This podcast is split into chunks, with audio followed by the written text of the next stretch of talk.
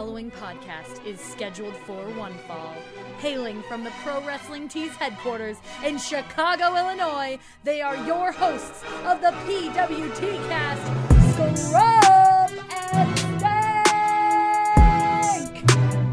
Bang bang, what is up, you guys? Welcome to episode 43 of the PWT cast. My name is Scrump. And this is Stank. We're your hosts of the PWT cast. If you already aren't, make sure you're following us on Twitter and Instagram at PWT cast. Stank, how are you doing on this lovely Sunday? Man, the weather couldn't be better. It's actually a little warm.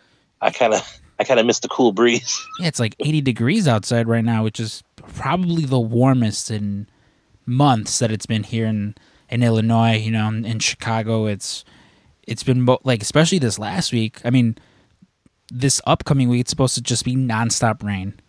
You know. Yeah. So Which we had like a lot of rain yeah, yesterday. last the last tornado warning. yeah, like all last week it was just a ton of rain, a ton of flooding, and I I believe I might have told the story on last uh, last week's podcast, maybe not. Um, where this where my living quarter is situated, there's a, a train, the, the metro right behind us. I never hear Yeah. I never hear the train, and this was uh, about like a week ago, where I'm just just sitting in the studio. I'm like working on some stuff, and I, I keep hearing the train. I'm like, man, thing's so loud start watching TV, and again, I just I keep hearing the train. I was like, that's so weird. Like I don't know, why it's so so loud today. And then I I, I went downstairs to grab something, and I hear like it's raining. I'm like, oh, so I open like the back door uh, to the warehouse, and I see that it's just fucking pouring outside. And then I hear what I thought was uh, the train was just this giant thunder, just nonstop radiating, through the, you know, through the skies. And I was like, was oh, okay. I'm like, that's if like if it sounded like a, a train inside here, I can only imagine what it sounded like to people with like real windows. Um, Yeah. But yeah, no, it's it's a beautiful Sunday. Uh, by the time you guys hear this, it'll be Memorial Day. Uh, it's gonna be a little Memorial Day barbecue over at the Pro Wrestling Tees. So, Oh. kind of super excited about that. I know you said your family, you guys are celebrating Memorial Day as well. Oh, dude, I bought so I went to the butcher and bought so much meat. It's ridiculous. Yeah, same But- thing. Like, uh, you know, Jonathan Delgado, friend of the show, he's yeah, he's bringing like 20, like 20, 25 pounds of steak and uh, about five pounds of short rib. So I am normally on Sundays, I, I go, I, you know, I buy groceries for the week, meal prep, not even bothering because there's going to be so much meat that I'll probably have food for, for a few days. Um, but yeah, if you're still listening to this on uh, Monday, um, our sale's still going on. Actually, it probably will be going on for uh, a little bit. Uh, if you use the promo code um, Memorial, you'll get 20, Memorial. yeah Memorial. You get twenty percent off anything. Uh, as long as it's before noon Central Standard Time. So uh, if you're listening to this early and uh, you want to go pick yourself up, not just the Oh. you know PWT cast shirt, but any of the lovely T-shirts over at Pro Wrestling Tees, use the promo code Memorial and you'll save twenty percent off, and it's free USA shipping on any orders over one fifty. And uh, Dave, I wanted to I wanted to give a shout out to some of the lovely people who Oh, yeah. our T-shirts.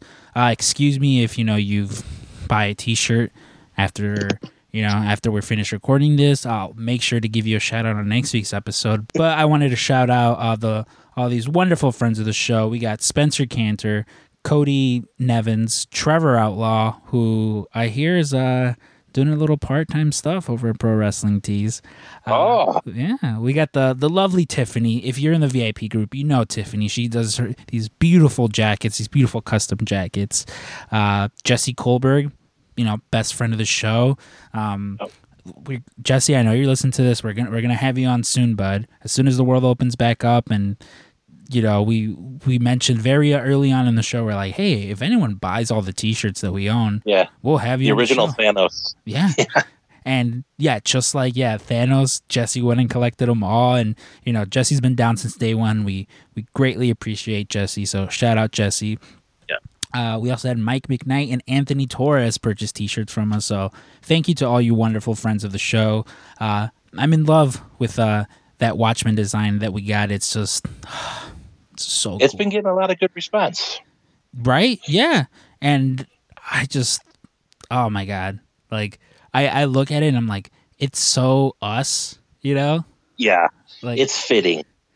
exactly. I'm real thankful for all the people who have uh, purchased T-shirts from us because again, you know, Dave Dave puts in a ton of fucking work on these, and he has a lot of stuff to do as is. You know, like for those of you unaware, David's you know he's sitting there putting in work on most of the major you know like wrestling designs that you see, all like the AEW stuff or a lot of the Yeah. AEW stuff, We've and we've been busier than ever, and I know you've been busy too. Holy crap! yeah, it's yeah. We do it for the love of you guys, though. Exactly. Yeah, it's been it's been busy at the shop, but again, it's it's a good problem to have. I'm never gonna complain about there being too much food on my table when I was the one complaining about being hungry. I believe that's the saying.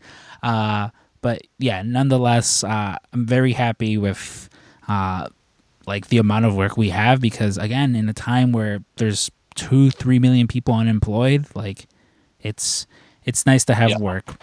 Um, yeah, uh, I guess kind of been beating around the bush because it's kind of like a sad thing to talk about. But uh, Yeah. unfortunately, this week we had uh, several losses in the world of wrestling.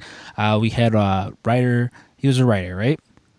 Yeah, you, you yeah, uh, pro wrestling writer uh, Larry Csonka, who's been, you know, he's been very influential. A lot of people uh, read up on him, and and people that couldn't see some people that couldn't see certain wrestling events we get recaps from him. Uh, you know, he he's got a family left behind. They got to go fund me for him. Um, it's pretty sad. Uh, yeah, Also, we had the unfortunate timely death of uh, Stardom wrestler Hana Kimura, which was such a bummer Yeah. because, like, and listen, we you know we thrive on our our mission statement is let's be positive about what we like. Let's talk about what we like. You know, if Yeah. you don't hear us talking about a specific thing, it's probably because we don't like it, and you know we don't want to just be negative. Um, but Hana Kimura, you know, she was only 22. She was on a, a reality TV show in in Japan called Terrace House, and her the storyline for her this this season or last season, uh, that she was kind of painted in the light of being a villain. You know, again, it's for TV right. it's a television show uh, but she was getting a ton of hate uh, friend of the show wh park he kind of he lives over in japan i guess he kind of shed a little bit more light on it uh, apparently it was more there was a lot of like um like uh what's the proper word I mean, I guess I'll say like racist remarks because apparently she's not fully Japanese. I forget, you know, she's half Japanese. I forget what the other, you know, half is. Um, but apparently there's a lot of people, you know, giving her shit about that too. And again, it this is a 22 year old. You know, put your mind frame in like that of a t- when you were 22. Some of us, you know, are more emotionally stable and emotionally able to handle some of that stuff. You know, especially mentally, but unfortunately not everybody is. And i know earlier in the day i, I have a group chat with uh, a bunch of my friends that you know i've met through post wrestling. And uh, a friend of the show neil he you know he was like oh my god have you guys seen this? Because earlier in the day she'd posted up some image of her uh, you know self-harming herself. And we were all worried and kind of the wrestling world as a whole was like whoa what's going on you know please someone check on hana kimura and then later on in the night the stardom announced she had passed away uh, dave meltzer announced it and there's just you know don't be a dick you know it's, yeah, it's, it- it's so sad that people, you know, it's, it's, I don't want to say especially for wrestlers, but wrestlers go out there, they put their body on the line for your entertainment. You know what I mean? They stay away from family, they sacrifice so much. And then for some people, just because maybe you don't like their character or you don't approve of their work rate or you're not physically attracted to them, you go online and you just, I don't mean you as in our listeners. Our listeners are great, but there's people out there that make a semi profession out of just trolling people and not even for fun, just to like they just want to demean and degrade people. It's just sad. Yeah it's I mean, we, we talked about it with the Blue Meanie. hmm You know, he's like he's like he's he's seen online hatred towards people, and I mean, fortunately for him, he's got a great attitude about it. He doesn't take things personally. But you know, when you're young, you know, yeah and stuff like this happens. and listen whether you're you know you're whether you're 22 42 62 or 82 like you know it it, it shouldn't matter. Like you know, like you Yeah. just.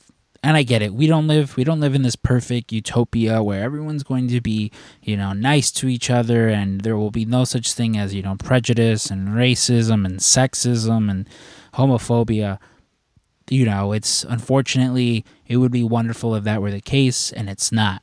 And Yeah. the one thing that you know you and I and everyone can do to, you know, kind of fix that problem or kind of try and make it a little bit better is just don't be a dick, be a nice person.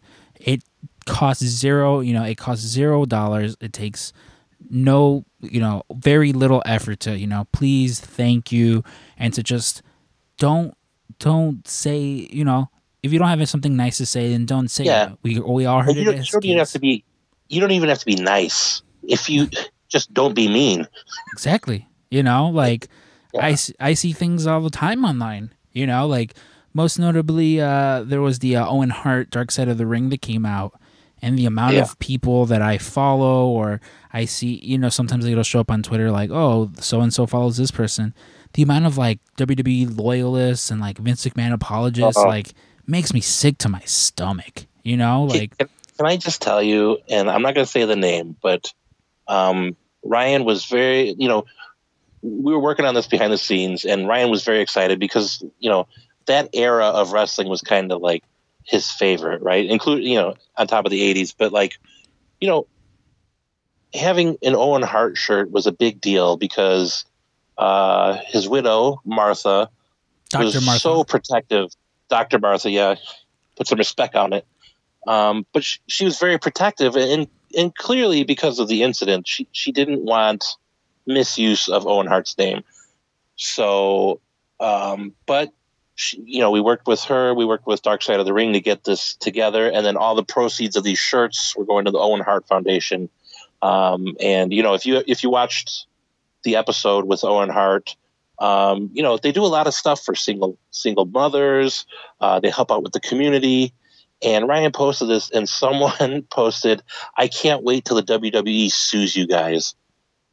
And I commented, I was like, "What kind of a person are you that you would hope the WWE would sue us and Dr. Martha Hart over a tribute to her husband that goes to a charitable foundation?" Like, some people just don't think they just want to spit vitriol and it's it's ridiculous like i was and she's like oh i hope they sue her and it's, it's like why why would why would you live with that mentality it's got to be exhausting I mean, these are you know these are the same people though who, because you because they want an Owen Hart action figure or they want Owen Hart and whatever stupid WWE game is coming out where they're just like, well, it shouldn't matter. He should be in it. Like, no, like.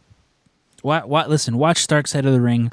I know David Bixenspan has talked in length about you know the whole trial, what really happened. Uh, Yeah. You know, John Pollock, friend of the show, former guest of the show, uh, about about a year ago, I believe, he did a very extensive like mini documentary or just like a, a long form podcast. I believe there might have been a video accompaniment to it, kind of just you know about Owen Hart as well, and like it. This this man died in the ring. Yeah. Yeah. This man fell from the because of you know improper equipment because they wanted to you know cut the cost because of stupidity because of laziness. Well, someone's and then- someone's father's. Oh, go ahead. yeah well uh, what she said too was like they wanted this quick release harness because they didn't want to wait two extra seconds for him to take his thing off Exactly. They did. Vince, you know what i mean Vince didn't like the way it looked, yeah and then don't do it Exactly, and it's just listen. You know, someone lost their son, their brother, their their uncle, their husband. Like this man, Father. this man died in the middle of the ring, and they all but swept his body out of there and continued the show. Like you see Jr. talking about how it haunts him to this day. he's still shaking It haunts him to this day that Kevin Dunn says uh, Owen Hart is dead and you're on in 10, 9. Like yeah you know i mean it just you know And- again and here, here's the thing at the end of the day too be be mindful so whether you believe no one was at fault or not or whether you're a fan of the WWE or not, and whether you're a fan of Owen Hart or not, at the end of the day, his wife and her son feel so strongly about it that they don't want, you know, they don't want him attached to it. He doesn't belong to any one of you online. Exactly. He belongs to them. and That- that's they knew him the best, and they they want to carry on his legacy in the way they see fit, and on, and that's all you can. on top you know? of you know she Mar- Dr. Mar- uh, Dr. Hart talks about how she's not opposed to like doing stuff with other wrestling companies. She says WWE I want nothing to do with them. You know? Right. Like he is in I believe it's he, he's in some sort of he's in he is in a Hall of Fame, you know. Yeah. So if there, there's listen, there are ways to honor Owen. You know, go online, buy the T-shirt. Like all the proceeds are going to you know the Owen Hart Foundation. Again, they they do so much. Like you know, in exactly what Owen would have wanted to to help other people. Um, but yeah, man, it's it's been a pretty heavy week, and I think like the heaviest was definitely uh the untimely death of Shad Gaspard, who uh, we talk about it in this week's episode. Robert Pearson, he uh, through MVP, you know, being through his friendship with MVP, they designed this this awesome shirt in which again Yeah. all the proceeds are going to the family of Shad Gaspard. Um, but unfortunately, yeah, he got him and his son got pulled by a I believe it was a tidal wave, and uh, they came out to rescue him. And being the And like a true dad, like a true dad, like a you know, Yeah. save my son, and you know he un- gave his life for his son, yeah, which it's like that's it's just, heroic, it's sad. Um, yeah, I mean, when when the news came out and they said they couldn't find him, you know, when you don't hear confirmation, there's always hope. But like, I think everyone kind of knew, you know, if you hadn't found him by that point. And uh, so, yeah, I mean, he passed away. They've been doing memorials at the beach for him. Um, and it's funny, like you, you look at someone uh, like Shad Gaspard and JTG, and you know they had they had you know a mid card tag team, um, and I, I'm I'm not being disrespectful to say like no one's putting them in the upper echelon of the greatest tag teams of all time, right? But just to see the mark that this guy left on people, still, you know what I mean? His work mattered, um, and I mean they have a GoFundMe page uh, for the family. Um, he, he obviously meant a lot to someone that anonymous, anonymously donated forty thousand dollars. yeah the we uh, think we know who it is. yeah I mean the listen the the general consensus is that it was uh, none other than the goat John Cena. You know, uh, Yeah. They they donated this money under the name of CTC RIP. For those of you unaware, Cryme Tyme C Nation was a very short lived uh, group with John Cena and Cryme Tyme, and if if in fact was John Cena, like speaks volume on on the person that he is. You know, there, Yeah. listen, there no one's going to debate whether you know whether you like John Cena the wrestler or not. John Cena is an it's an amazing human being. This person, yeah, this Yeah. this you know, there's I can't recall ever hearing like a negative thing said about John. Um, this man has done so many make a wish. This man has constantly broken the record for the amount of wishes done through Make a Wish because he, the man doesn't stop. You know, Yeah. the man is constantly doing these make a wishes. Like he's all about giving back. And again, no confirmation that it was in fact him. Odds are that it was just again based on, you know, I mean he he went ahead on Twitter today and posted a picture of them tagging JBL's limo with CTC written right there. So again, Yeah, I'm almost pretty sure it was him, but yeah, it's it's it's good to see you know the wrestling wrestling community in, in the wake of these tragic deaths and anytime something you know terrible like that happens that everyone kind of just gets together for the most part you know wrestling twitter they're they're all Yeah. about spewing hate and vitriol because i hate this wrestler and if you don't hate this wrestler then i hate you and no it's it's cool when everyone can get together and you know acknowledge hey this person was was was an awesome person and let's honor their memory and you know let's help out any way we can you know? So whether you're John Cena donating $40,000 or you're just picking up a shirt via Pro Wrestling Tees, uh, you know, if you're helping out in whatever way, God bless you. You know, you're you're Yeah. doing the right thing. Your parents raised you right. Um, And I, I got to say, speaking of that memorial shirt, um, I saw, and, th- and this actually made me smile and warmed my heart a little bit. I saw a bunch of people discussing it on Twitter and on some of the wrestling groups, and some people were saying, if I use the uh, code memorial for the sale and I buy that shirt, is that 20% off the Shad Gaspard shirt? And then, you know, someone said yes. And then they said, then I won't use the code so the family can get more money. And I saw a lot of people saying that. So, I mean, that's pretty cool. yeah, you know, it's again, every, in situations like that, it, you know, it's it's awesome. It's awesome that you're, you know, you're like, hey, whether it's a few extra bucks that they're going to get, that's fine with me. You know, I I I would rather give those few extra dollars to the family. And Yeah, sure. you know, with the Shad Gaspard shirt and with these Owen Hart shirts, we the Owen the Owen Hart shirts became the second highest selling through the site and Yeah. as someone who's been both printing this week and helping match the shirts, all I see is Owen Hart. You know, Yeah. it's that's a lot of Owen Harts. Um, but hopefully this week, uh, I see you know again, been printing part time. Uh, hopefully I see some of these Shad Gaspard shirts, which uh, leads us to this week's episode. You know, like I, we mentioned them a little bit earlier. Uh, my buddy Robert Pearson, um, really fun interview. Like yeah, very cool, dude. yeah, I he's someone it'll happen a lot where uh I'll talk with somebody and kind of hear their story and I'll go, "Man, like you you should really get on some sort of platform and talk about that story." And uh, I I find that like with this podcast it's been fun to like hey, let's talk to this person. They're really fucking cool.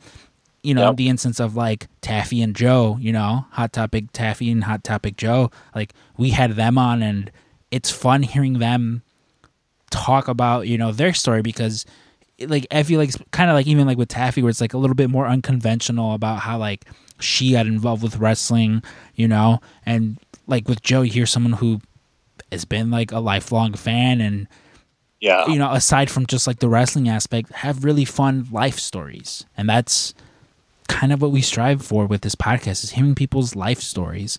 And yeah, Robert, you know, he has a very interesting one. Like I, I you know, a little spoiler, I, I mentioned it in the show. Like we we had met and you know, so we're following each other on social media and there was like one night where I think it might have been we were talking about like the Joker movie that just come out and we just start going back and forth and I'm like, Oh, I, I had no idea about that you did this and holy shit, really? Like you also do that?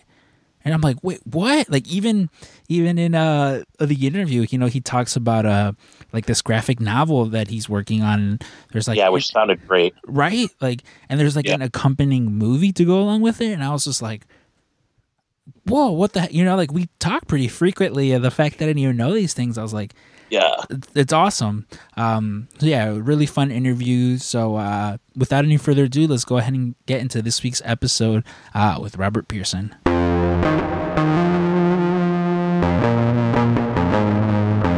So, I believe I had met this gentleman back at the Post Wrestling Live Show in New York. I'm pretty sure we met then, but it wasn't until the uh, Up Next tailgate party during SummerSlam weekend uh, that we actually got to like talk. And even then, it was it was one of those situations where you meet someone at like a wrestling show or some sort of wrestling event, and you pretty much just talk wrestling for the whole time. And it wasn't until maybe about a month or two later, we're chatting up on Instagram, and boy, did the did the floodgates just open on just how much like my buddy here had done. He was just like, "Oh, I've done this." I'm like, "Shut the fuck up." He's like, "Yeah." Well, I also did this, and I'm just like, "What?" It was very much. I was like, "What?"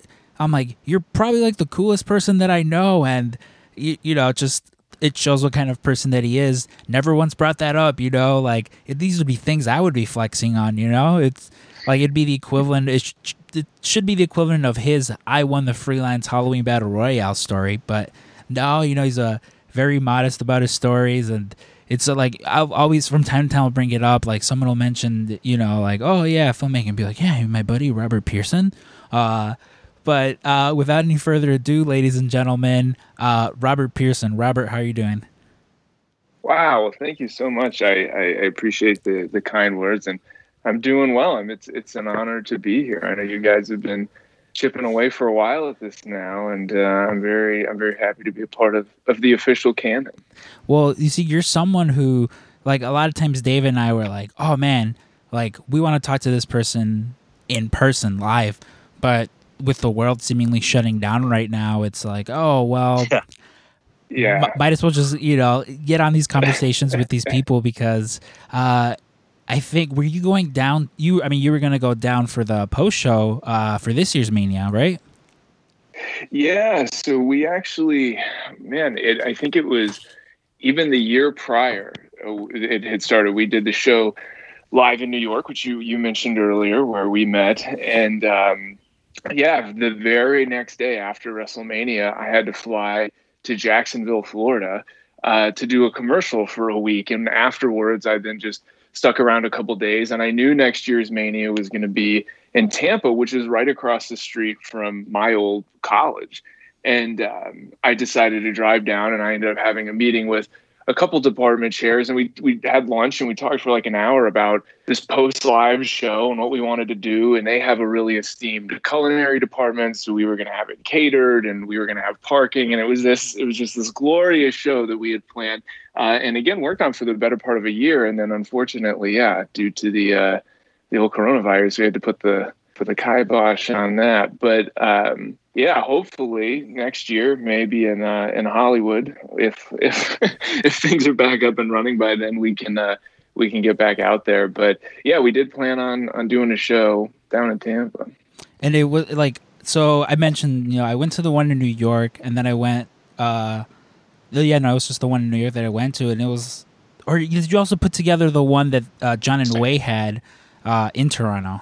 Yeah, that's right. Yeah, I worked on that one as well, which is like maybe six months after the New York show. Yeah. Yeah. So like you're you're a total pro at this, and like you know, so I'm not shocked that you like because you mentioned that you know uh, you had gone to film school uh, down in Florida, mm-hmm. correct?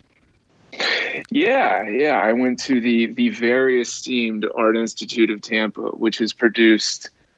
Well, I mean, I I'm sure very many successful people, but you know they haven't quite blossomed just yet. Um, but it's a very very modest sort of little film program, and it hadn't been around but maybe a couple years even when I got into it. And um, yeah, it was like a three three and a half year program, and and you know really tried to make the most of it. We started a little film festival and brought in uh, a guest speaker every month for a little while to kind of help you know network and and expand the the opportunities for the students and you know really sharpened a lot of networking skills and and skills you know there that I would end up using when working with guys like John and Wai and you know putting together various live shows and events. So like I, I I mentioned to you like I was I went to film school for a cup of coffee, um, which is the way to do it. As someone who went for the full meal. see, well, my I, I, believe I've told the story before, but I'll, I'll go ahead and tell it again. Um, I really wanted to go to film school, and it was kind of like I, I went to my parents were like, you know what, go to because my local community college they offered some film classes, very very basic. It's essentially the same ones that they offer like in high school they were like, you know what, go to the ones in, in you know at the at Wright College if if you still really want to go, we'll figure something out. And I wanted to go down to Full Sail because uh, a buddy of mine, his brother had gone to Full Sail, and this was before any of that WWE stuff. And uh, sure. I had a cousin who she was also there, and I'm like, oh, I'm like Sylvia tells me it's a it's a really cool program, and I just want to go. And my parents, you know, they don't have any money, so they were just like, uh, I don't know. And then ultimately, they were like, listen, if you really want to go, find one in the city. And I went to uh, Tribeca Flashpoint, and oh, nice. yeah, which was it was a fine school, but it was just the literally like the first week of school that I start. Uh, terrible breakups. I'm just like in a really shitty mood. Uh, on top of just a bunch of things in life, just life in general was kind of just like shitting on me at the moment. And then the cherry on top of all that was WWE announces they're like, oh, they're partnering with Full Sail. And I'm like talking to my cousin, and she's like, she's like, we have to work with WWE. She's like, I don't even, I don't even want to do any stuff with them, but they're making me. And I'm just like, oh, I'm like, you get to live in sunny Florida, and they're making you work with WWE. I'm like, oh god, I'm like that only sounds like the coolest fucking thing ever. Uh, so I mean, it definitely sounds like you put more of your skills to use because I mean, even the the semester that I was there was. Uh, I, I got more out of the community college classes. I would I would like to say I, I learned a little bit more about uh, how to set up a camera, um, but aside from that, it was just uh, a lot of very basics.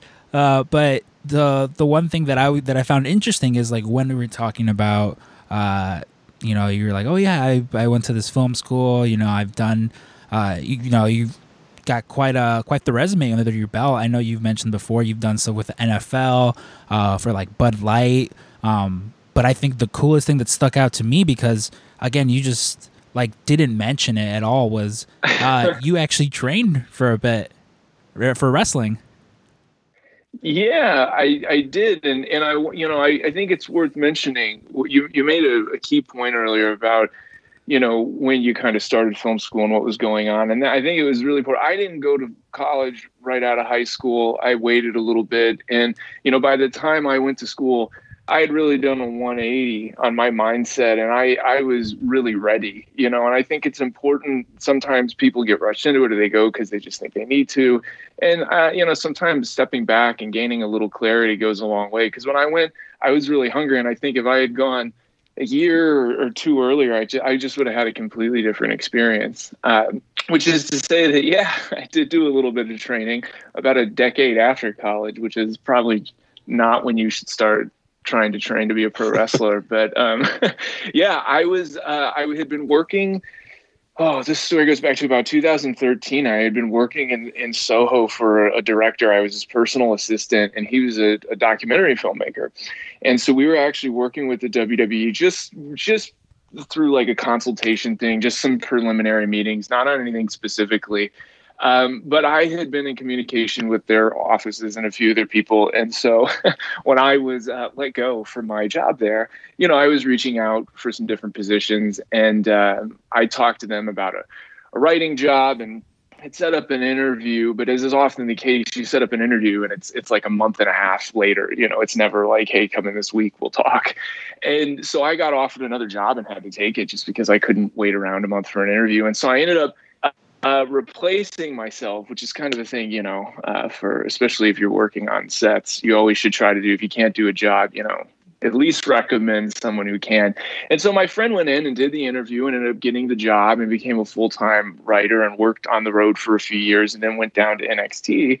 And we would often talk and kind of had these hypothetical conversations about like, hey, so what if, you know, like I wanted to get into this? Like, what, what would it kind of do? And, and at first it was more about like, well, if I wanted to be like a manager, right? Because I felt like I could cut a promo. And, um, and so he said, well, put some stuff on tape and send it to me. And I did and uh, and then like a like a month or so later, he asked for a bit more, and and this drug on for probably the better part of like five months. So I had plenty of time to think about like, okay, well, if I end up getting a, an offer, or if I or even if I get an offer to come and try out, you know, I don't I don't know what the hell I'm going to do. I don't know how to bump or do anything like that. So um, I started to make arrangements to transition down and and and start training out of Florida, and and this would have been probably the summer of 2016 when I really had started to to take it seriously. And I started training up here in New York just in terms of conditioning and lifting weights and started doing a lot of yoga and stretching. And and then in December I relocated down and yeah I started training at the the Team 3D Academy. And um, I had sent some more tape to my buddy because he called me one night and he said just do whatever you can to put together a couple videos as if you were gonna, you know, be debuting on Raw on, on Monday. I was like, oh geez, okay.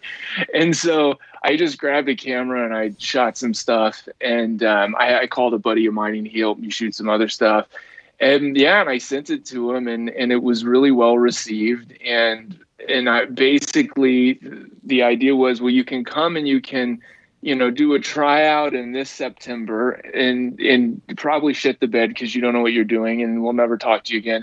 Or you can go train for a little while and you know keep us in touch and, and maybe in a year you can come in and we'll do the tryout and um, we'll go from there. So I decided, well, I don't, I don't want to shit the bed. That would be not really worth it. And um, yeah, like I said, I relocated in December and started training for about two and a half months, and it was it was pretty grueling. It was kind of your typical wrestler story, which is weird because you know a lot of really smart, talented artists that these wrestlers are, but everybody has the same story where like for some reason they have these epic drives every day to go to like camp, and like I'd have to get up at six a.m. and take my mom to work, come home, grab a meal, drive two and a half hours to Orlando, train for four hours at the academy drive two and a half hours back, then do weight training, and then oftentimes would go home and get a little bit of swimming in and come home and stretch. And I was doing that three days a week, and then four days a week I was just training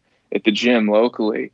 Um, but it was it was pretty grueling, and um, I I was really into it. And then uh, I came home one day. I think it was a Friday, and there was just some some stuff that had happened at home and it was uh, it wasn't really a good situation. And i you know to clarify i'm i'm 30 at this point in the story and had you know left my brooklyn apartment and was living out of you know my my wonderful mother's house in florida and borrowing her car every day. And so due to the circumstances i just you know i i didn't feel like it was appropriate for me to con- continue to do that. I needed to try to get back to work and, and make a little bit of money. And I ended up lining up a producing job here in New York that unfortunately uh, would not end up coming to fruition. And this happens every once in a while. And it just, the timing was terrible. And I had come back and it took two and a half months for them to cancel the job. So I went from thinking, you know, flying in on a Friday, thinking I was starting work on Monday to two and a half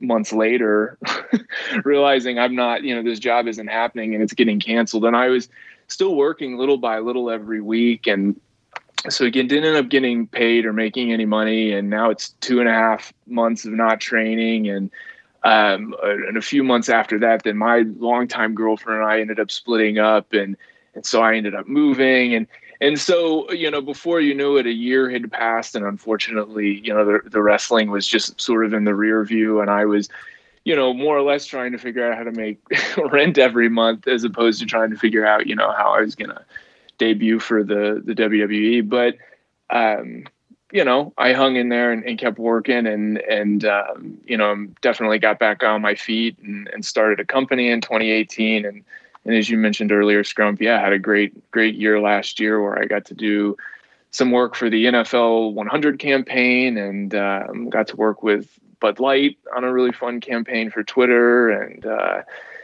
yeah, and a handful of other just awesome clients. Uh, Under Armour was another, but um, yeah, in a, in a giant nutshell, that's kind of kind of the story. I know Dave and I can attest to like because the we have our we have the wrestling school here, like the the freelance mm-hmm. wrestling academy, and yeah, Dave and I can see how hard some of these people work, and there is every now and then, you know, hey, well, you know, whatever happened to that to that one guy, you know, with uh with the sh- oh oh he just stopped coming, oh okay, or hey, what happened to that one girl who oh she stopped coming too, and like it's not cut out for everyone, you know, like when we got the wrestling yeah when we everyone we got the wrestling ring because you know, our, buddies who run the school i was like hey uh like you know show me how to how to run the ropes take some bumps and like i it's funny because at, before you've actually gotten into a wrestling ring you you know you see the the old the old fucking get them off the off the ropes hit them with an irish whip and they're just bouncing mm-hmm. around all over the place like I don't know how many people actually realize how hard those ropes are. Like I remember after my first session of just running the ropes, the next day I'm just like, oh my god.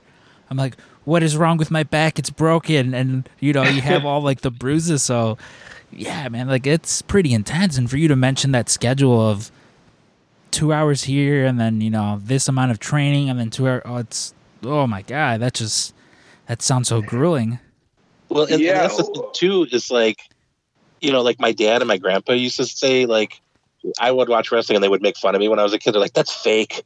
that's a big trampoline and none but like it's it's boards under you know it's a, there's a mat obviously but like you try falling on your back onto a mat and like even veteran wrestlers that have been off for like a year they're like oh going back in there and taking bumps hitting the ropes it you're sore like there's there definitely is like a ring uh physique i guess you could say and like when you take time off especially when you're starting out that must just be a pain to think "Ah, i got to start back at square one and just you know well, it's so it hard takes- a lot of people. it, it- I feel like it takes so long to where you before you feel like you're making progress. You know, even when you're chain wrestling and you're doing these different things.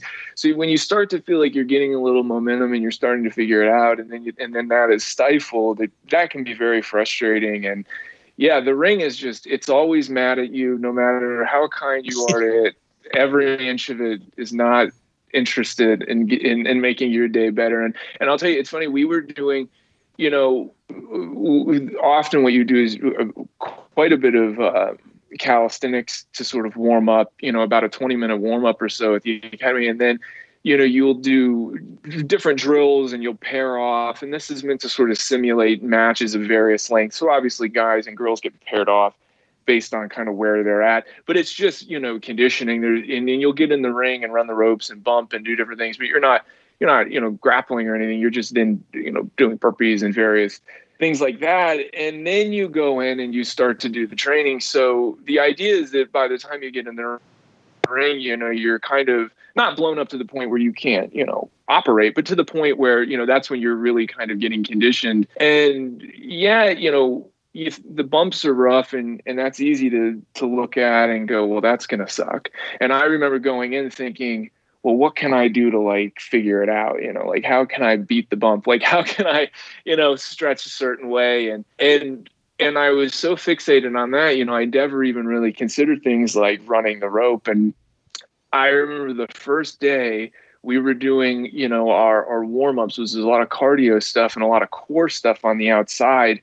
And I had started the lower part of my back was just getting, you know, rubbed like a, just a little raw from doing crunches and stuff on the carpet. And you know, as I was new, I did a lot of rope running, and uh, yeah, I had just opened up this, you know, this little cut basically on on the lower part of my back where you're where you hit the rope effectively, and um, I didn't realize it while I was doing it, but that was just the worst part because I could you can't sleep at that point. You can't just lay down and go to bed at night because you just have it's like the princess and the pea. You're just hyper aware of that little area that's been rubbed completely raw from this cable wrapped in rubber that you've just been hauling ass into, you know, for hours on end. And uh, yeah, that was the one that that got me more than anything else. Was just that, just that little rope burn, I guess you'd call it. But whew, yeah, I mean, even now, to especially with uh, with the quarantine, you know, there's no gyms. All the gyms are closed.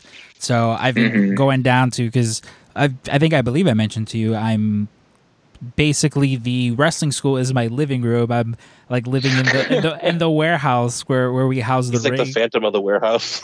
yeah, it's it's almost it's exactly like uh was it Beyond the Mat uh that wrestling Yeah. school in California Yeah. where you know Yeah. yeah, it's, it's- Roland Alexander, basically Of course, I, yeah ryan's basically roland alexander i'm living up here uh but i'll do that like i'll run over to to the ring and like i have some you know i have some dumbbells i have jump rope but i'll do like That's amazing. five five minutes of just running the ropes and i'm fucking winded. Like i'm just like oh my god. Like it's and it's just yeah like luckily I, i've i i don't know if it's if my back has just gotten accustomed to it or it's just got calloused up but i'm like i'm ready. You know i'm like i'm used to it but i just again go back to the first few times of running it over and over. And like you said like you can't even sleep because it's just you know it's not even like it's in one area because you know it's Yeah. like the two ropes that you're primarily hitting it's Mhm. just the two and it's just oh like if you're if you're a back sleeper like myself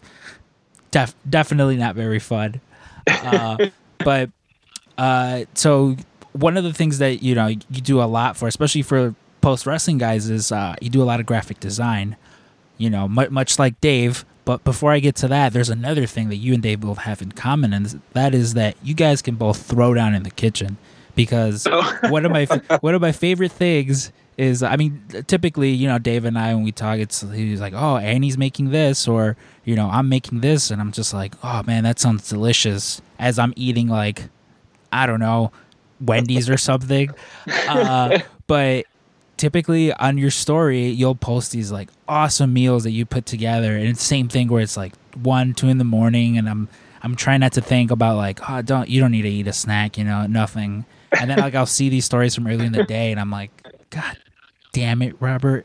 Uh, but so was there ever any like culinary stuff where you just just picked it up, just yeah, well, no. So it's funny. You, well, I'm glad you. And I haven't been posting him as much because I will say it seems like it's a little in vogue ever since the quarantine for people to. Not that it always hasn't been the cornerstone right. of Instagram to just post whatever the hell you're eating, but um, I've I've I have pulled back a little bit. So it's nice to you know it's nice to know people are they cared a bit. Uh, maybe I'll maybe I'll post something else, but.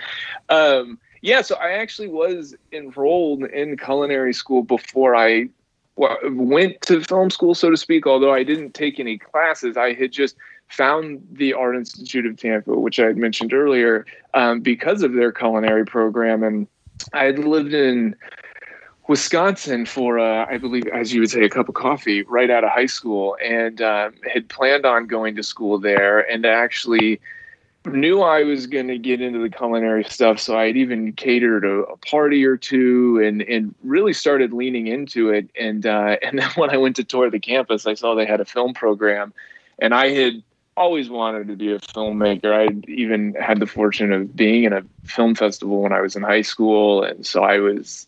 I was like, oh wait, I want to do this. And I can always go home and cook. I was like, I want to, I want to make a movie. I don't know that I want to run a restaurant. So uh, I made the switch before I started, but yeah, the interest was always there. And then, of course, when I moved to New York in 2011, uh, the crew that I worked with, you know, they made it a point to try to get, you know, lunch at a different restaurant every day in the city, and uh, so I was exposed you know, to so much in in the first nine months of being here, and you know, put on some weight, and uh, definitely fell in love with the uh, the the food and everything here, and and then and started kind of figuring out in about 2015 and started cooking a lot more again. And um, yeah and now have found a very happy balance of uh, cooking delicious food and and maybe spending a little too much time doing it sometime. But what are what are your i mean now i'm interested. What are some of your favorite things to cook now that now that i know there's another uh, culinary artist on the line?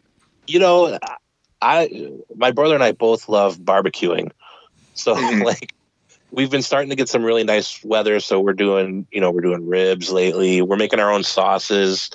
Um and then like you know when i'm cook here, here's the thing too like there's a lot of people that think cooking is hard and sometimes it is or that it's time consuming when you think about it it takes like for uh, the majority of meals it takes about like no more than a half hour of prep time you know, yeah. and then you're not eating garbage. I mean, I'm notorious for eating garbage myself, anyways. I'm kind of a big old like, but you know, when it comes down to you want to spend time with your family, you know, you want to do some of your prep stuff, and you got a, you know, your girlfriend or your wife or your boyfriend or whoever, or you got kids. You know, you get the family in there, and you know, you're making pizzas or just oh, it's you know, any, it's yeah, and and and then you sit there and you got a really nice meal that you can appreciate that you made with your own two hands.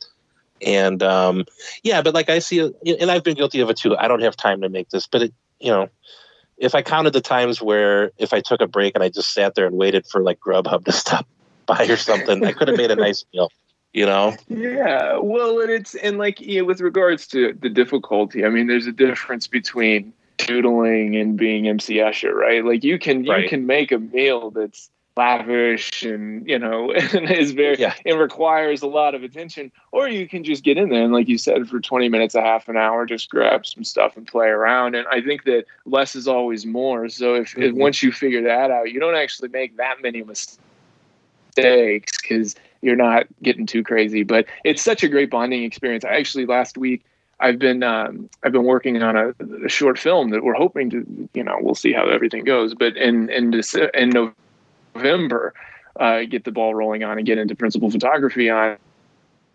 But I actually had the DP over, you know, last weekend and, and made dinner for us, and it was so great to just, you know, go over everything and go over the treatment and, and the this, you know the camera treatment and just talk shop but you know over this really nice meal and it's just uh it's that's such a great tone and you know uh Yeah, it's- and, yeah, and there, that there is a difference. There's a difference doing something like that and ordering pizza. right, right. Having someone come down and sit down a meal that you you know what I mean. There, there's yeah there's a whole other level, level of of appreciation yeah, Yeah. for sure. I know as of recent, uh, like kind of like with a, I guess you know you mentioned it's like a bonding experience with my mom. I've I've been like, hey, teach me how to cook your food because yeah. You know I, hmm? it's it's with everyone. With everyone you know if you ask most people you know oh hey who makes the best this? Who makes the best that? My mom you know? Like Yeah. people can Right. people can tell me you know they've had the best enchiladas from this place you know and this place and that place and I refuse to you know I'll be like oh okay in the back of my head I'm like get the fuck out of here. I'm like my mom makes the Or you- best yeah, you- enchiladas. You judge. Like that doesn't taste like my mom's. Oh yeah, the amount of and so I've you know she's I've been going over there. I usually go over there every Sunday to to meal prep for the week, uh, and I'll try to switch it up. I'll be like, hey, you know, let's let's make this this week. Let's make that this week, and I make it a point of like, don't I'm like let me make it because she has a habit of like, oh here I'll just make. I'm like no no no. I'm like i if it comes out tasting a little wonky whatever. I'm like let me because it's a lot of you know like you mentioned trial and error. Uh, yeah the one thing I'm trying to perfect though is her soup because, you know, I'm like, I think of, I'll be an old man one day, and the one thing I'll want is just like my mother's soup, and if I can't make it myself, then short of hopping in a DeLorean, like I'm not getting that Yeah. soup, you know. your options are limited yeah, options. well and- that's a great i think that's a great starting place if, if she's going to teach you anything i feel like refining and and and and making the soup perfect that's that's a great starting point Yeah, because I mean, it's with soup. It's soups. I find it. It's often hard to mess up. Like it's either oh too much water or uh, it's a little too salty or uh, you know like soup. I- It's soup. I feel with soup, it's kind of like pizza, where it's like even bad pizza is. It's like ah, it's still fine. It's passable. Because I mean, I've had like those like shitty like progresso soups, and you're just like, well, you know. Gets gets the job done. We listen. We've all we've all had a subway. that is not how you get a sponsorship for this podcast by the way that is Uh, not the way you What's the What's well, it's because this spot this, Love your soup. this week's episode is brought to you actually by Campbell's. That's why we had to specifically name them. what- that's a far better soup yeah i don't even remember that other soup you were talking about because Uh, uh, but like so, I, I mentioned you know aside from both of you guys being wonderful chefs, you guys are both uh, graphic artists in your own. You know, I mentioned you've done a lot of the designs for uh, for post wrestling, and you most recently did the one uh, for Shad Gaspard. Um, talk a little bit about that. How they how that came about to be. Yeah, no, I was yeah, I was really really honored. It would have been only a couple nights ago. I I got a phone call and uh, yeah, I um, I'm buddies and have been buddies for many years with uh, with MVP. He's a guy who I've done a lot of work for, a lot of graphic design work for, and um, yeah, he called me and was was just telling me that he and a couple of the guys were interested in you know getting a design together for the family and, and something to sell and i you know was obviously just really really honored that they'd they'd reach out to me and just sort of jumped right into it and put together a little pdf with just some different options some different you know composition options and some different font options and just kind of pass that along and for the you know next kind of 48 hours or so just would get notes and was just kind of working on it. And I, and I think we were all really, um, we wanted to try to get it done as soon as possible so we could, you know, get it up, especially with the holiday weekend. And I, I know Yeah. on the site you guys are having a sale. So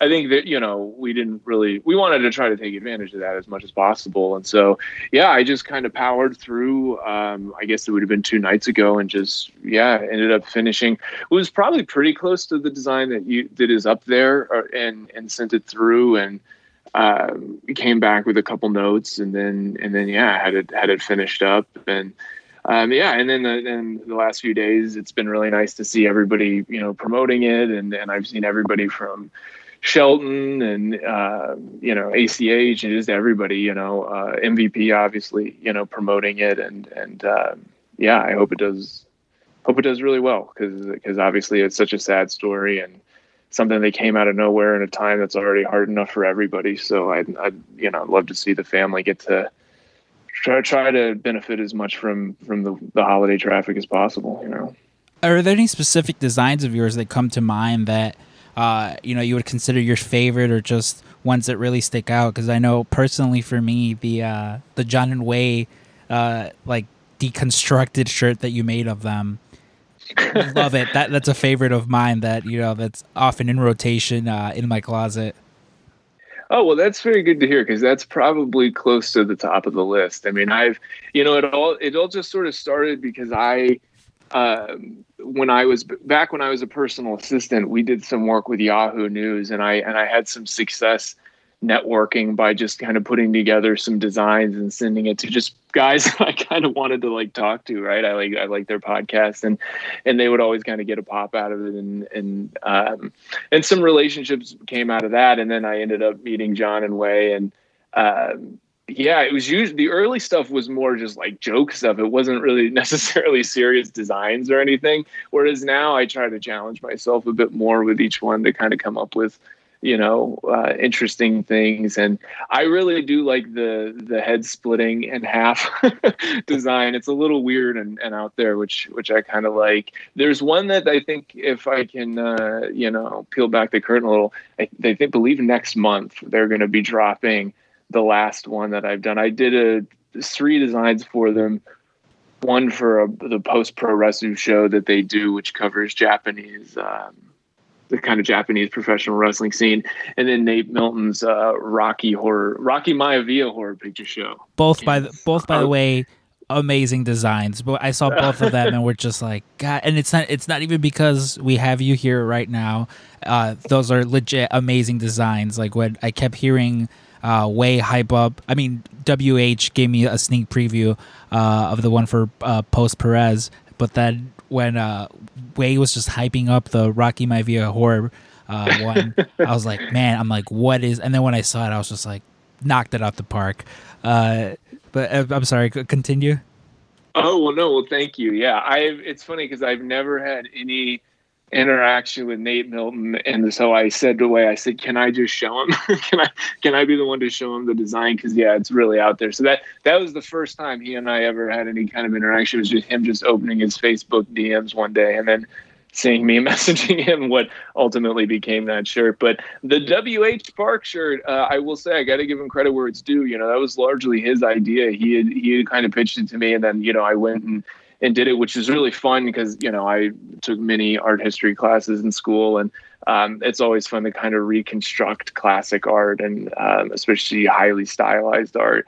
So that that was a really fun one to do. Um, but yeah, next next month we're gonna drop one that I I also it's it it should touch the heart of any comic book fan out there. Um, John and Wai do a lot of uh, MCU reviews, so it's sort of in the vein of that, and that was that was very fun to do, and uh, might be up there as another favorite. But um, yeah, I, I did another. I did one with him again. MVP we mentioned earlier a month or so ago, right around the time he debuted at the Rumble. It's a, a remake of a classic back Black Panther cover as he came out in his uh, his Wakandan gear that night. So we kind of did want to immortalize that, um, which was another really fun design uh, to do. So those are some some favorites, some recent favorites as well. So you you brought... well, I, I, like. Uh, oh, go ahead. No, no, go ahead. Well, I like what you said about networking, and like this has kind of been like almost like a mini running theme through our show. Is that you you made like a list of people that you would like to talk to, and then you just sent them art and then stuff was born out of that. And like we we get a lot of questions at Pro Wrestling Tees specifically, like, hey, how do I get my art up there? And we always tell people just send it to the wrestler. Mm-hmm. And if they like it, they'll put it up on their store, you know, and then you can work out an agreement. But like a lot of times people get scared to pull the trigger on something like that. And, you know, it's cliche, but you, you miss 100% of the shots you don't take, right? So, yeah.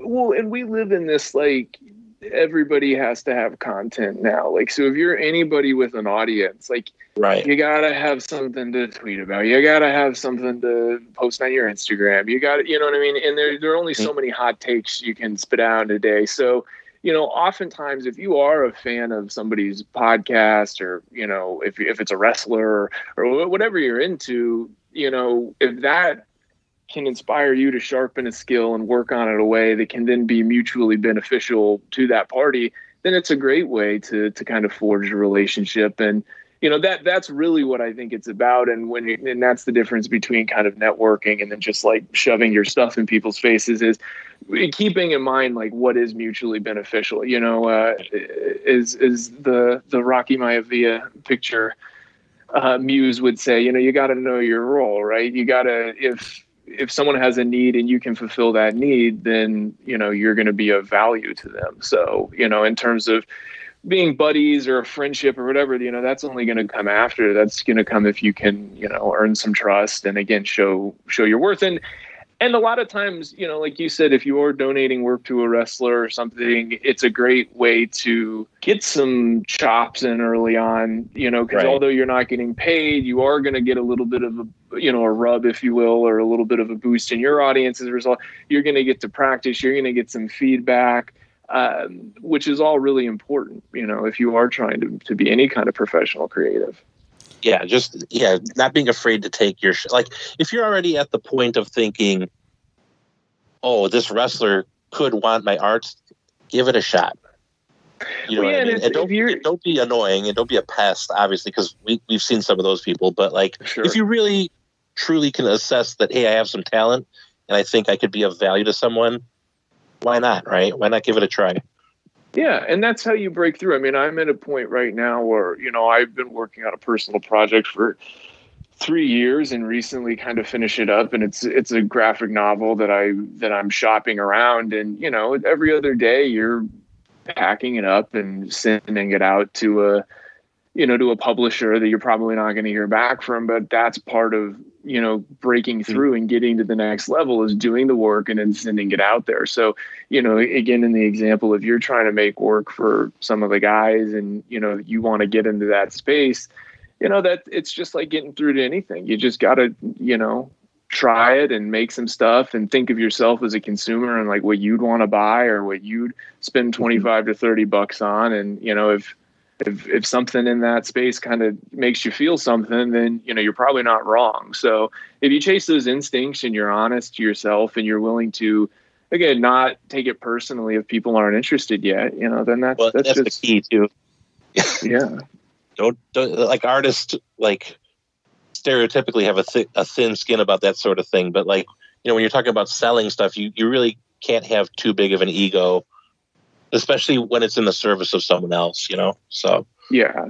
Yeah. And it's so, I mean, it's, it's one thing I've learned from working in, you know, film and television for since full time since 2011 now is that it's, you know, anybody buying something is out there looking for something. So, you know, not to say that if someone says no to you, it's not because you weren't ready or couldn't do better, but a lot of times it's just not what someone's looking for, whether they're casting, whether they're buying a comic book, whether they're looking to pay for a design. You know, they have X amount of money that they can spend, and then they need to make X amount of money with that investment. And, you know, if you're not the right person at the right time, it's just it's not personal, you know. Yeah. And yeah, and a lot of times you're not going to get that feedback. So you just have to be able to ask yourself, what could I do better, and then kind of jump into the next thing and just keep rolling with it. You briefly touched upon it, Robert, and it was something that I, I have here in my notes. One of like the two three things that I actually wrote down. But uh, you said you're working on a graphic novel. Is there is there anything you can tell us about it? Because I, I I see you posting, you know, again on your story like things as it pertains to it where I'm clear I'm like okay I'm like he's clearly working on some something comic related which I think is awesome. Like I've I've talked to Dave about this you know I've probably on and off air about like it, with the inception of this podcast was literally hey let's just let's do a podcast. And a lot of our you know a lot of our friends a lot of our real creative friends uh, tend to just you know it's that you know, oh, they started up their, you know, this band. It was because they just wanted to play music. They write comic books. It's because they just wanted to write comic books. Like it's very much the, uh, I mean, I know it's a common approach, but I uh, heard it from Kevin Smith, you know, where he's like, I wanted to make a movie, so I made it because no, no studio was gonna just come knocking on his door and say, hey, do you want a million dollars to just to make a movie? So he kind of did it on his own. Um, so I got very happy when I saw it because, like I mentioned, you're a real creative person. So when I saw you like working on a comic book, I was like, hell yeah! I'm, I'm like, based on our, you know, our conversations, I'm like, I know that's it seems right up his alley. Uh, so is can you tell us like what it's about? I mean, you know, you don't have to go too in depth to it. I know you mentioned you're you're still shopping it around. Yeah, no, I mean, I, I, yeah, I can definitely tell you a little bit about it. I mean, I think that uh, with regards to wanting to write a comic book, I mean, I think that every like kid who draws like thinks about it from the time they they you know they start drawing anything they they start to think about their own characters and what they'd want to do and so I don't yeah I can't I probably wanted to make comics you know as long as I've wanted to do anything and um, I, in 2017, you know, I mentioned that I came back and was going through a lot of different stuff, going through a breakup, looking for a place to live, and I had uh, started to write a short film at that time, and it was largely dependent on one location, and which was the place that I was working at the time. And um, I thought, well, let's I'll do this short film, and it ended up kind of falling through, and it fell through because people were they were on and then they were off. They had one foot in, they had one foot out, which is often the case with you know short films and projects like that. Um, it's sort of the name of the game. But I was really over it. I was just I, I was really pissed off and had like a chip on my shoulder and was like, you know what, I got I just have to make something. I have to do something. You know, at this point I'm the wrestling is in the rearview mirror and I had spent the better part of a year kind of mentally prepping to just, you know, go give 110% and absolutely be successful at that and and and and so I this short film was going to be my next project. Okay, well, let me do something and kind of get back. And so, and so when that fell through, I was just like, okay, I can't afford to really let whatever the next thing is be dependent on anyone else. You know, if, if this next thing fails, it's just got to be because I quit or because I didn't want to finish it or see it through. And so I I said, well, I'll make a graphic novel because it, it I you know I can probably do most of what I need to do to get that done, and I I spent about six months working on notes and figuring out the story. It's it's a story. It's a murder mystery. It's um it's about this sort of failed filmmaker who leaves New York and, and returns to his hometown of Armsbrook, Florida, which is, is not a real place. It's just sort of everywhere, every everywhere Florida kind of a town. And uh, and he returns back there to make a, a documentary that he thinks is going to sort of be his masterpiece and revive his career. And it's about a series of murders that took place when he was uh, a boy in his town. And he sort of looks to kind of unveil who the Armsbrook killer is, and he uh, one of the killings was of his his childhood best friend. So the first issue is sort of um, him back, you know, in Armsbrook, living out of his buddy's storage facility and searching for a piece of footage that uh, will help him kind of finish this documentary. And uh, yeah, I'm I'm really really proud of it. All six scripts are written, and um, I started illustrating it oh it, it, it, was somewhere about a year ago and and recently finished it and and um, yeah and have had a number of issues just sort of printed you know to kind of like i said shop around and send to publishers. And uh, have started illustrating issue two but the the short film that i mentioned earlier um, sort of ties into all of this is the graphic novel is very much about the killer and very much um, about this filmmaker who's trying to tell the story of the killer uh, and so I thought it would be fun to, to kind of tell a peripheral story of a detective who's also looking for this killer, but doesn't, you know, necessarily know it's the same killer or anything like that. And and both the graphic novel and the short film sort of all conclude and end sort of at the at the same time. And um, yeah, so I'm I've really been working a lot on the short film since finishing the first issue is is I'm hoping to hoping to catch the eye of a publisher, so they'll they'll compensate me to finish the rest. But that sounds uh, awesome. Uh, but that's kind of where the project's at. Yeah, yeah. No, yeah. I'm I'm really excited and really proud of it. Yeah. Yeah, that all sounds very awesome, and I love the uh, like how it's how you know you mentioned it's kind of the film and the book are set in the same universe. Like I'm I'm a horror for continuity, so the, the, fact that you're just like, oh yeah, and by the way, this film set in the same universe. I'm just, I'm in. like you, you know, you already, you already had me at, oh, I'm making a short film. But the fact that you know, like th- that book does genuinely sound awesome. I'm, you know, ho- hopefully, hopefully, publisher does pick it up so I can get myself a copy because, yeah, I mean, it sounds awesome. And again, I've I've seen your illustrations, you know, via your story, and it looks awesome.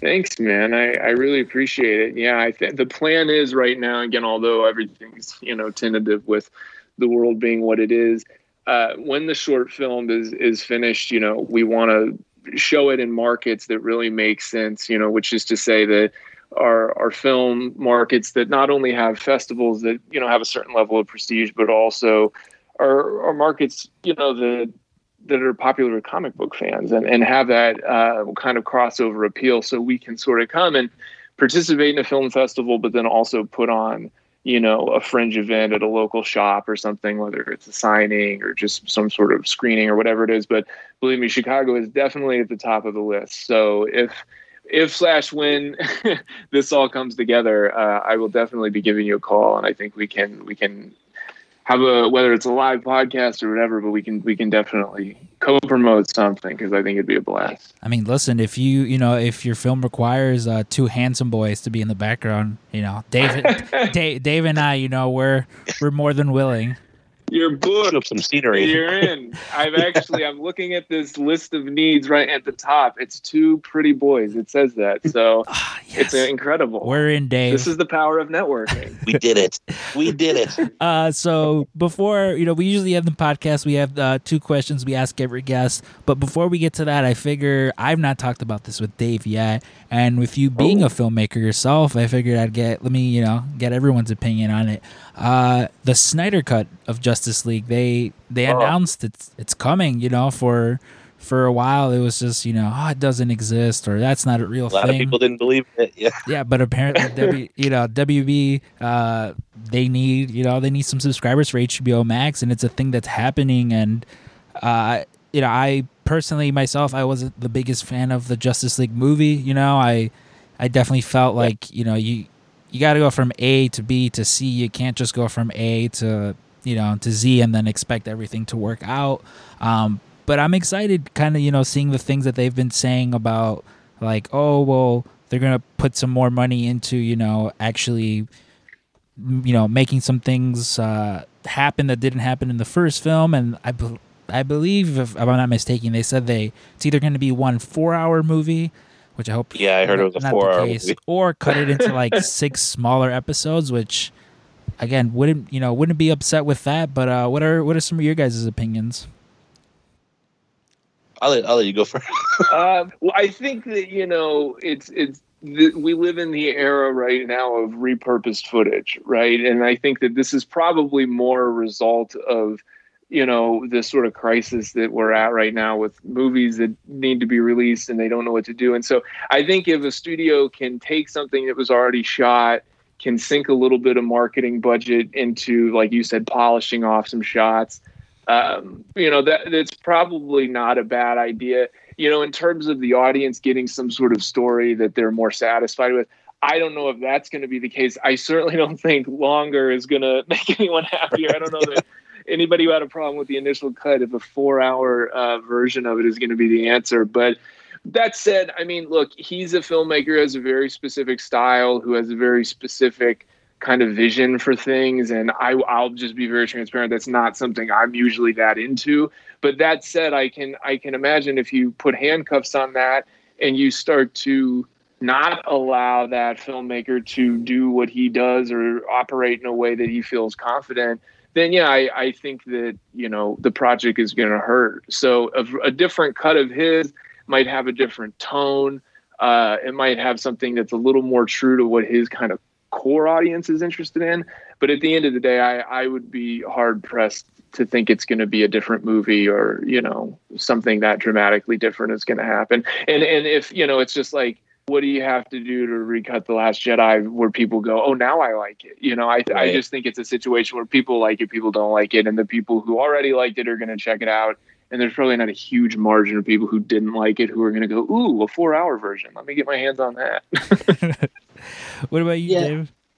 Well, I, you know, I talked about this with my brother earlier, and so, um, you know, I think there's been like, especially a more recent trend of people not really liking Zack Snyder stuff. And so, um, like me personally, I've I've been a fan, especially of his, his earlier stuff. Like I love 300. I I even loved uh, Sucker Punch. You know, a lot of people really groaned when they saw that movie, but I liked it. Um, and I'm a huge Batman fan, and so like when I heard he was, and I liked Watchmen, but like when I heard he was doing uh, Batman v Superman, first I was like, one, you don't start off with that. You know, that's that's you build up to Yeah. Batman versus Superman, um, because e- even if it was the greatest movie ever, to, you know, if you start off with Thanos in the Marvel universe, everything else, you know, is kind of trivial. You know, so like they they started off with like the Big Bang, and then they fumbled it, and then they tried to they really tried to make up for it in the Justice League, and then you know, there's always been rumors there was some kind of weird um, relationship problem between Snyder and Warner Brothers, and then he had the personal tragedy happen, and then Joss Whedon goes in there, and I just, you know, I'm with you. I think that no matter what you bolt back onto the movie that was taken out, or whatever you re-edit, um, the spirit of the movie remains the same, and I think that's what created a lot of the fans. It's just the spirit of the movie was just there's something off, and they didn't they didn't take the time to world build in the same way that Marvel did, and they really just tried to jump to the end of the game and say, "Hey, we have this established thing. Look, we just made it," and you get a lot of apathy from people. Um, they made some weird casting choices, especially with you know in Batman v Superman. Um, I don't know. The, I'll use a sports analogy. Sometimes with like the Chicago Bears, there's like this stink of losing that no matter what we do to the Bears, there's a losing mentality. And I, I feel like that's happened with the DCU, um, especially when it comes to like Batman, Superman stuff. They really just kind of poison the well. And it's not, you're not going to get that bad taste out of people's mouths. And I agree with you. No matter what you do, it's just more of the things that people won't like. So um, I'll I'll still watch it because you know it's interesting, but um, I'm not so sure it's going to change my opinion. I know one of the common misconceptions that I've seen from people, like as it pertains to all this, is that like that this movie and again, like both of you mentioned, if you didn't like it before, you're probably not gonna like a longer version of it. Um, but a lot of people seem to think like, oh well, if this one does good enough, then maybe they'll just stop this current Batman movie, and then it's like, well, no, like they've already put a lot of time and money into you know the, this Yeah. new Batman movie that's coming out, and I can't. I mean, again, with you know, it's like with wrestling, never say never. I can't imagine a scenario in which, you know, again, this four-hour cut of Justice League where they, you know, oh Ben Affleck, come on, let's just come back. You know this because I mean, Yeah, he's not going to come back. yeah, guys. like I mean, this Joker movie, you know, it was it's a one-off. Uh, according to what they said, you know, he I know Todd Phillips said he's open to a sequel, but you know whether or not that comes out, you know, comes to fruition, like as of right now, it is it's it's a one-off, and I think it was done great. Would you know? Would they do that with this Batman movie? Possibly, but like Warner Brothers is never gonna stop making Batman movies. You know, Well, so uh, we've we've talked about this before, and like, I think they've already kind of jumped the shark with the universe, the connected universe, and I think you know Affleck's done, and if you recast them, it's just weird. Um, they the shine is off the whole idea, and they already showed that they didn't want to do the Marvel movie route. Um, I think DC's perfect, and they have enough stories, and the very nature of comic books is you could do one-offs of Batman. You know what I mean? You could do like a Batman Long Halloween and have a different actor, and then people would be, oh, what does this Batman look like? And it doesn't necessarily have to follow any continuity because, like, when Batman started, they were driving Studebakers. You know what I mean? And the same character has had a continuity up till now. He's got flying, you know, ultrasonic vehicles. The the beauty of comic books is you could just kind of pluck a story out and then say this story's in the 70s and then you make a nice movie about that and you don't have to worry about continuity errors and this superman story is here and then you know if you have some of them interact a little bit that's fine but Um, But, if if but you're that's in a such a big advantage, I think that you just hit on is that as, as soon as you remove that connected continuity, you can you can have so much more fun with the independent stories. You know, you can t- set them at different times. You can set Yeah. them in different places. All of a sudden, you don't have to justify why this character ends the story here, just, you know, so they can be at another point in another story. You know, uh, that is cool, and there is a a shine to it. But in the same way, you know, we hear all the time with wrestling where one promotion, you know, says we're going to do the polar opposite of what the other promotion is just so we Yeah. can offer an alternative. I think that there, that's a that could be a very effective strategy for DC, who arguably has characters who independently, you know, are kind of a little bit, you know, I don't know if more well known at this point is the way to put it, but um, are a little more steeped in, in Americana, you know, and and I think keeping them separate is has way more advantages than trying to Yeah. just be the other shared universe. and, and I, think that's what works so well with the Joker. You know what I mean? It was this is just a story, and we'll we'll we'll do everything we can to make this story great, and we don't have to worry about oh how do we introduce Green Lantern into this Joker movie? You know, it doesn't make sense. Just make Mhm. make a really good movie, and then make another really good movie, and then you know, I think that would be to their strength. I know Marvel's been kind of guilty of like reverse engineering things into other things. Like it's it's kind of one thing if you're like, oh, this little boy in in uh, Iron Man two who was wearing this Iron Man mask, that was Spider Man. like that's e- Yeah. it's easy to say, you know. It's like, all right, sure, the, the math works out. He would be that age.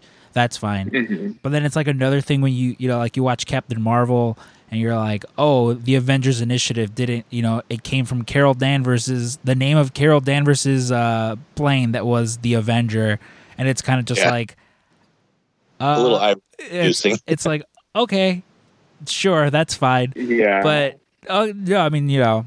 uh, I just wanted to get your opinion on it because you know, like, as again, as a filmmaker yourself, like it's it's a perspective that Dave and I, you know, we don't uh we don't get every day. Yeah. Um, Yeah. But you know, r- really quickly, we'll, we'll wrap up and then we'll let you go. Uh, so we ask all our guests the uh, two famous questions. Uh, the first question being is, do you remember the first piece of wrestling merchandise uh, that either you know you purchased or was gifted to you? You know, I famously talk about uh, I got my Eddie Guerrero "I'm Your Poppy" T-shirt, and then not too long after that was my uh, Chain Gang Soldier John Cena shirt that uh, all the other sixth graders loved because it said, "If you want some, come get some." And of course, I I had no idea why everyone why everyone giggled at it. why everyone was coming to you to get some? Yeah, I you had yeah. no idea. I was like, I I was like, some? I was like, man, I was like, a lot of these people really they were like John lining up Cena. around the block. Yeah. And I was like, fuck. I was like, all these sixth graders love John Cena, and it was was not the case, as I learned. Well, I wish just just for for continuity's sake, my answer was some piece of merchandise that belonged to John Cena because that would have put me in like late high school, which would have been a very different story if I was as enamored with that. No, but mine, um, maybe uh, timing wise, appropriately enough, uh, due to some other content that was released this week. I actually had uh, a, an Owen Hart action figure. It was the first bit of wrestling anything I ever had, and I remember that I did not buy it, nor was it as much gifted to me as I believe I had picked it up in some sort of lost and found. and I remember being familiar with it because a few of my other friends who really liked wrestling had these wrestling toys. And I really remember liking the size and scale of it because it kind of went along with some of my other wrestling toys. And then um, the the sort of curiosity would sort of grow from there. Is when it was on TV, I I remember seeing a lot of Bret and, and realizing that it was the dark haired version of this toy that I had, and uh, and and then again everything sort of evolved from there. But yeah, I don't know if if that counts because it's not quite a piece of of merchandise. No, it definitely If I- counts. It if- definitely Oh, counts. okay, okay, okay. Uh, and then the the second question is, uh, what is is there a uh, favorite piece of merchandise you have? You know, be it some sort of memorabilia. Uh, I mean, the Owen figure might count, but you know, like I again, I again refer to uh, that Eddie Guerrero, the Eddie Guerrero shirt that I had. You know, Eddie is what got me into wrestling, and this old washed out. It's hardly even black anymore. It's more like that weird washed out like grayish blue. Uh, like Yeah. that shirt, it's in here somewhere. You know, it's it's one of these drawers that I have because you know it means a lot to me. Yeah, I mean, I think that's probably got to be in in top five, top three most kind of legendary pieces of wrestling merchandise. You know, obviously the assist because of because of the tragedy itself, but just a shirt that I think everybody you know remembers, and and I remember ordering it, and uh, you know, and uh, and I think if I had to pick one in particular it would have been an it would have i you know i by the time i was in fifth grade again i kind of knew what wrestling was but i wasn't like all in just yet. And uh and then and then i saw stone cold and i was like you know a stone cold fan. And then i became a wrestling fan because it was just i was i thought this guy was just the greatest thing that ever happened and um, and I remember every time, every Saturday when I would be dragged to J.C. Penney's with my mom, just like begging for this Stone Cold shirt. And I finally, finally got the Stone Cold shirt, and it um, was probably it's probably just my favorite one ever because I remember wearing it all the time. It was way too big, you know, because I don't know why, but my mom would all, you know, she would just buy shirts that were larger so I could grow into them and uh, you know worked out because I could still wear that to this day. But it's the one that's like the the rattlesnake skull with like the red eyes, and it just says Austin three sixteen. Very you know very basic. Oh, that's very, a very uh, classic one. Yeah, yeah, but that's probably just my all time favorite because every time I see it, I I feel like a small sense of false accomplishment, which I think is really what you want in any piece of clothing. You know, that's what you just want to feel like you've achieved something you haven't, and that does it for me. So.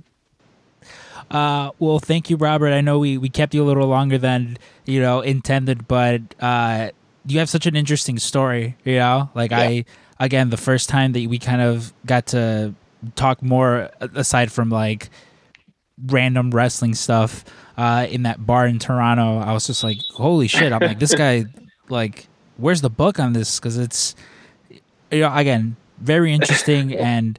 I'm again I'm I'm excited for for your short film. I'm excited for your graphic novel to come out. I'm excited for you know everything that you that you have coming out because again you know like I my super creative friends I tend to you know shout out the top of you know the top of my lungs like hey check this out you know this is really good and you're definitely someone who like I remember the other day you like drew this like real awesome Jushin Thunder Liger and I was just like holy shit I'm like this this is amazing.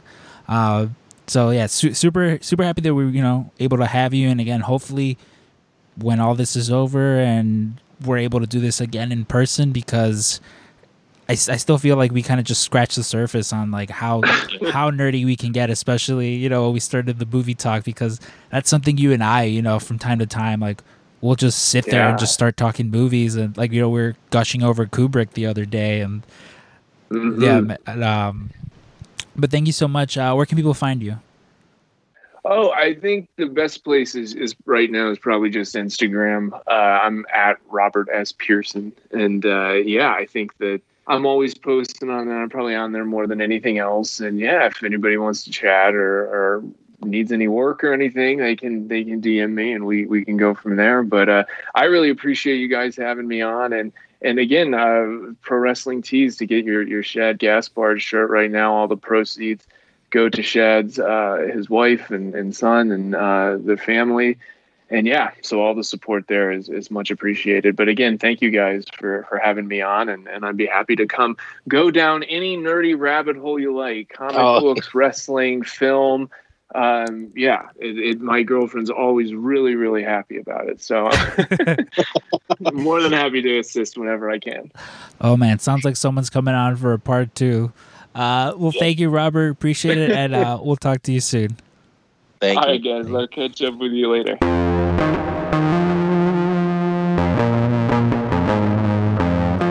Thank you again to Robert Pearson for that interview. I really want to be in that movie. I know we yeah. we always mention we always hit. We'd love to be in any movie. Well, like we had uh, Zach Showalker who uh, yep. directed Powerbomb. You know, a few episodes back we had Zach, Cash, and Wes on, and you know we're always like, hey, yeah, yeah, we'll we'll be in your movie, but like it's totally like no, no, no, but like for real, we'll be in your movie. Yeah, yeah, even if it's just like background characters, like uh, I'm all for it. You know. Um, speaking of acting though, and it, kind of goes to uh, you mentioned it a few weeks back. Um, I, as you all know, I've been making my way through Fargo. Just finished season three. Now I'm got to wait for season four to come out. Um, but you had mentioned Ewan McGregor playing twins. So Oh, in this was I right? Was I was I not mistaken? you you were mistaken in the fact that he does not he does not play twins. He plays a set Oh. of brothers. There's there's Brothers, an older brother like there's this older rich brother, uh, and then a younger like uh, the younger like schlubby kind of lower middle class kind of you know just takes handouts from his brother. But it's the the most interesting fun thing to me is that the younger brother Ray that he plays uh, looks just like Jake the Snake, like yes. just like I- I Jake the did- Snake. uh, I was watching this. Uh, so on YouTube, uh, Variety has uh, actors on actors, and it's like two actors interviewing each other. I was trying to remember. I was like, where did? Why did I know that about Fargo? And it was, I think it was Ewan McGregor interviewing Nicole Kidman, and they showed a clip. And I Mm-hmm. remember thinking, wow. Now that you just said that, I was like, wow, he looks like Jake the Snake. Yeah, like I was just like, holy shit. Uh, Yeah. But I mean, I, listen, I can't recommend the show enough to anyone. I was I was literally just at Paul's house. You know, Paul Jameson, friend of the show, my best friend. I was just at uh, him. He was there with my former roommate Anthony, and I was just like telling Anthony, I'm like, dude, you gotta watch the show. Which, funny enough, uh, our friend of the show, Anthony, he's the one who told me about. You know, he's like, you should start watching it. Like, it's so good. You you don't have to have seen the movie, you know, to to get anything. It's nice if you have. I mean, it's a Coen Brothers movie, so it's good. Um, Got good, good DNA. yeah, but uh, like the show's so just so good. Um, again, just can't recommend it enough. Um, this next season it has uh Chris Rock in it. I I Yeah. don't know the context of of anything that's going on, but Chris Rock is in it, so odds are it's it's gonna be pretty fucking good. You know. Yeah.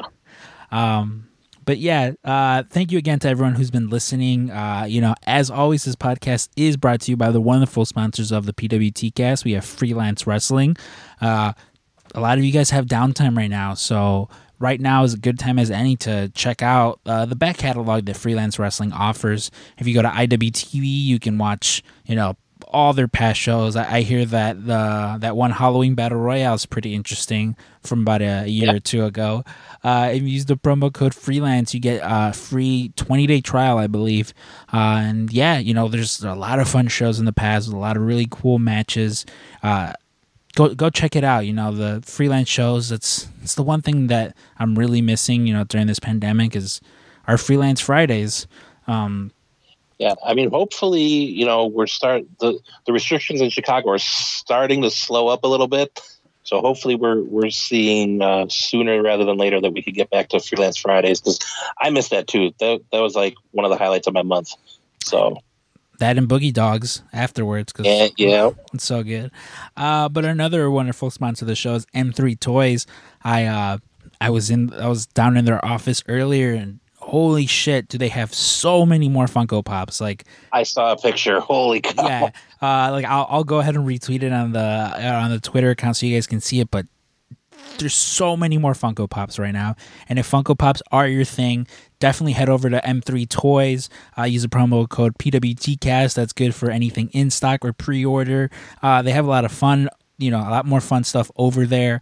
Um, I was actually looking to see if they still had their Kylo Ren masks. My nephew, uh, he's into Star Wars now, and I was so happy to, you know, I I called my sister because I was trying to buy him some some stuff last week for no other reason other than I love You're my nephew. Yeah, you know. Yeah. Um, Yeah. and she was like, "Well, he hasn't been doing good this week in school, so I I don't want you buying him anything." And I was like, "No worries, I'll I'll try again next week." And then I called her Friday, and she was like, "Yeah, you know, he's he got his shit together." So I was like, "All right." Um, I'll go by the store. You know what? I'm like, what is? Because I know he's into Spider Man and he's into Lego, but I think I've just about bought him every Spider Man Lego thing that there is out there, like to buy. Um, she was like, well, he's super into Star Wars. I said, awesome. Who are his people? Awesome, cool. I'm like, I'll, you know, I'll look to see what I can find, and Uncle Berto got him a lot of Star Wars Lego that I I hope he appreciates because they are expensive. Let me let me Oh, tell yeah. you what. Uh, but yeah, I was looking to see if Michael had the Kylo Ren mask, and again, didn't even get to that because upon like they were here for they were here for a good minute, just like filling up all the shelves. Uh, so again, if you're interested, you know, in toys and Funko Pop specifically, head over to M3 Toys and use promo code PWTcast. And Dave, why don't you tell them about our last sponsor? Our last sponsors, he's pretty much been down since day one too. Uh, friend of the show, and uh, also a member of the PWTcast. Vinny runs thecrypticcloset.com. Uh, if you use code PWTcast, you get a whole ass twenty percent off of anything on the site. A whole ass 20% off? A whole ass twenty percent off, and that includes uh, his now world famous Fanny DeVito's. Uh, he's got some new see-through bloody uh, sunglasses. Um, he's always coming up with awesome, funny, uh, horror-themed shirts. Um, and I don't know if he wants me to mention it, but he showed me a prototype of something he's been working at uh, in his house. Um, it's he's literally putting uh, his body on the line to make these products happen. Um, I can't tell you just yet. He's probably going to be mad that I mentioned it. But uh, yeah, go to thecrypticcloset.com, use PWTcast for a whole ass 20% off, and uh, save on everything on Vinny's site and uh, help support a friend of the show. I I I love all the the sponsors of the show, all our wonderful friends over there. Um, we have a lot of fun interviews coming up uh, in the next few weeks.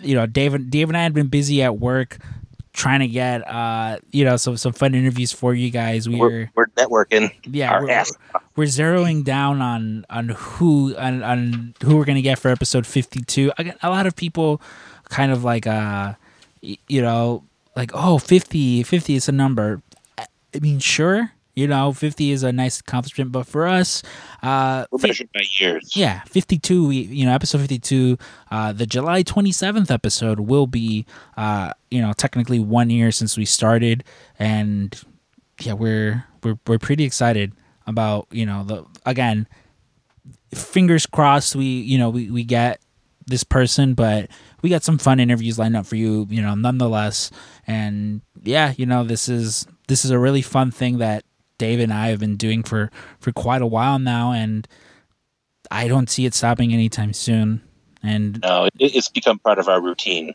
Exactly. And hopefully you guys are enjoying it as well. You know, once this corona, you know, once everything kind of goes back to normal. I know it's kind of cliche to say but everything goes back to normal. When everything goes back to the way it was. Um Dave and I plan on doing a lot of more YouTube stuff. I know a lot of people out there are, you know, super into like YouTube content and it's definitely something that we plan on doing more. You know, I've you know, I've had a an idea or two about maybe an additional second show.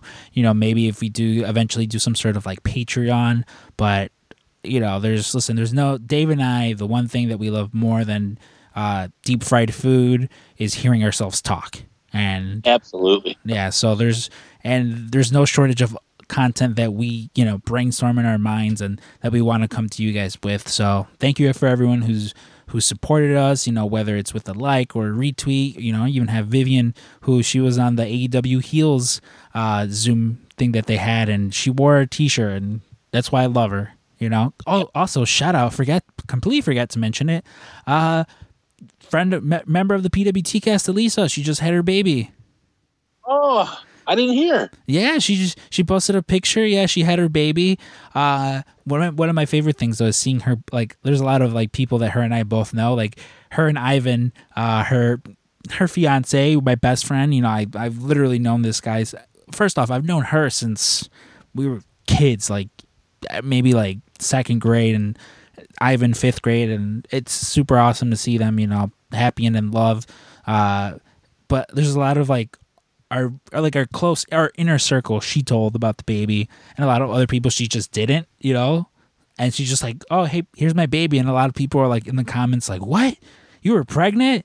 So that's kind of you know it's fun when Yeah. you wake up one day go on you know facebook or instagram and see that uh, one of your friends just had a baby and you had no idea they were even pregnant. Um but yeah, you know, so again, thank you to everyone who supported us. Again, whether it's a like or a retweet, uh, buying our shirts, you know, telling people about the podcast. We love and thank all you guys. Yeah.